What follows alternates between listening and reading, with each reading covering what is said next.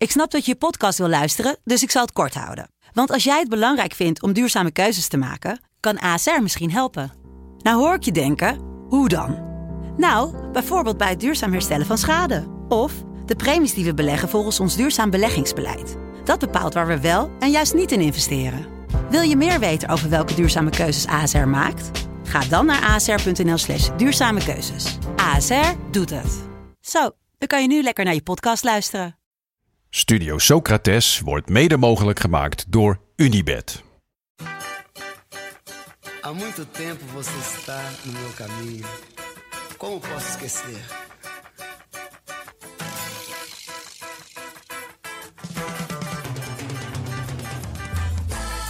Welkom bij Studio Socrates Tipt.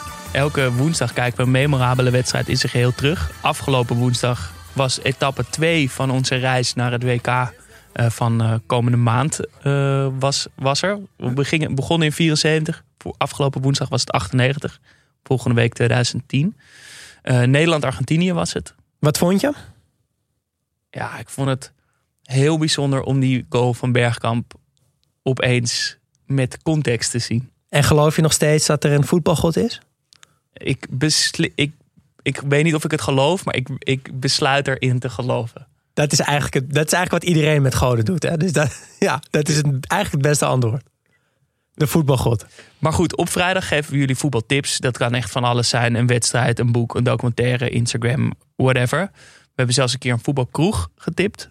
Zolang het maar met de belangrijkste bijzaak van het leven te maken heeft. Namelijk voetbal. Vorige week was het 90s voetbal op Twitter. En de filmpjes van Van Hanegem, waar we fan zijn, van zijn sinds die wedstrijd uit 74 terug te hebben gezien bij de Wereldtijd Door. Hij heeft ook nog ook uh, mooie tips. Nou, nog heel veel over Van Hanegem. Hij heeft uh, ook nog zo'n filmpje bij 538 in de studio. Ook heel mooi dat hij aan het zingen is. En je kan dus op um, NPO terugkijken, een andere tijden sportaflevering met Van Hanegem. En nog een profiel van, van 35 minuten of zo over Van Hanegem. Die heb ik onlangs teruggekeken. Andere tijden sport moet ik nog doen. Dus ik ben helemaal in Van Hanegem aan het, uh, in, aan het duiken. Hij was, was zo goed. Ja, en ik was ook op zoek naar hele mooie foto's. Ik dacht, ik ben eigenlijk nu... Ik voel me zo verbonden ineens met Van Hanegem... dat ik hem misschien wel aan mijn muur wil hebben hangen ergens. Uh, en dat allemaal dankzij uh, één potje terugkijken. Het was fantastisch. Ja. Maar deze week weer uh, twee mooie nieuwe tips. Ja, ik tip een andere podcast, namelijk de Koep van Qatar. Um, want in aanloop naar het WK heeft de NRC een podcast gemaakt over hoe het eigenlijk kan dat dit WK in Qatar georganiseerd wordt. Um, ik denk dat iedereen en wij als podcast het heel vervelend vinden en heel naar vinden dat het WK daar gehouden wordt. Maar dat ik in ieder geval niet precies weet hoe dat nou is gegaan. Dus hoe is die stemming gegaan? En eigenlijk nog breder uh, daaronder liggend, hoe is het gekomen dat die oliestaten, en in dit geval dus Qatar, zo'n invloed willen hebben in het voetbal? Welke dynamiek zit erachter? Welke gedachten zitten erachter?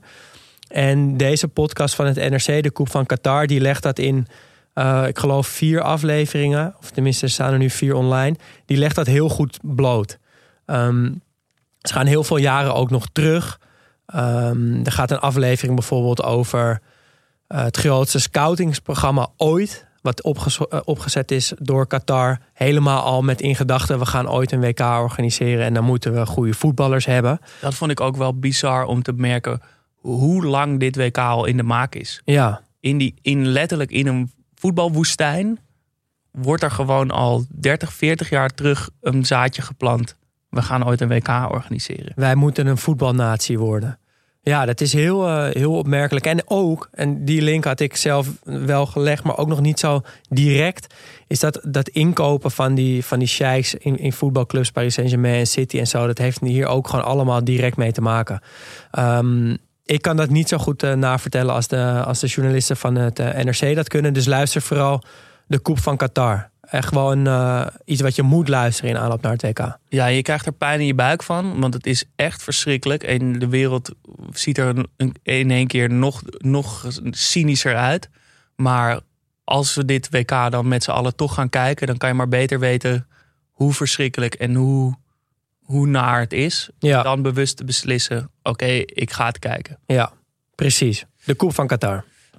Ik heb ook een tip, een andere. Wat lichter hopelijk. Iets lichter, maar het zit er ook wel een, een, eh, een gewelddadig randje aan. Ik heb lang geleden het boek Tussen het Tuig van Bill Buffert gelezen. Een eh, Amerikaanse eh, journalist die meerdere boeken heeft geschreven over werelden waar hij zich helemaal ingestort heeft. En niet zoals een onderzoeksjournalist beschouwend beschrijft over een subcultuur, maar hij is er echt onderdeel van geworden. En in de jaren 90, of ta- 80, 90 ging eh, Bill Buffert als Amerikaan in Engeland wonen en werd hij lid van de harde kern van vooral Manchester United. Vooral? Ja, hij gaat ook veel naar andere wedstrijden toe, maar Ah. wordt echt onderdeel van die harde kern. Ja. En beschrijft dat dus ook echt als onderdeel daarvan. En dat betekent dat hij dus ook met allerlei vechtpartijen en opstootjes en rellen en van alles meedoet. Dus op een gegeven moment koopt hij gewoon een Stone Island jasje en gaat hij... eh, Nou, ik zal even een stukje. Zal ik een stukje Ja, dat lijkt me heel leuk, ja. Wat gebeurt er als het ontploft? Het was rond één uur en Robert wilde het me laten zien. Hij wilde dat ik het spektakel, spektakel van dichtbij zag. Er stond iets te gebeuren en Robert wilde niet dat ik het miste. Sinds 11 uur die ochtend hadden Manchester supporters zich verzameld in Manor House. Een groot, warrig geconstrueerd Victoriaans café en snoekerclub in Noord-Londen. En er waren nu zoveel mensen dat het café door zijn glazen heen was. De mensen stonden op het biljart omdat er geen plaats meer was op de vloer. En anderen schreeuwden van buiten om bier omdat ze niet meer naar binnen konden. En toen was het café in een oogwenk leeg en was iedereen op straat en liep over de Seven Sisters Road op weg naar Tottenham. Een agent met een hond kwam langs het trottoir aanrennen en schoot onze groep. We holden nu met acht man voorop en Robert scheen de leiding te hebben. De agent was buiten adem. Hij wist wat er gaande was. Alle politiemensen wisten het en hij was zeker gestuurd om de kop van de groep in te halen en af te remmen en te voorkomen dat het uit de hand liep.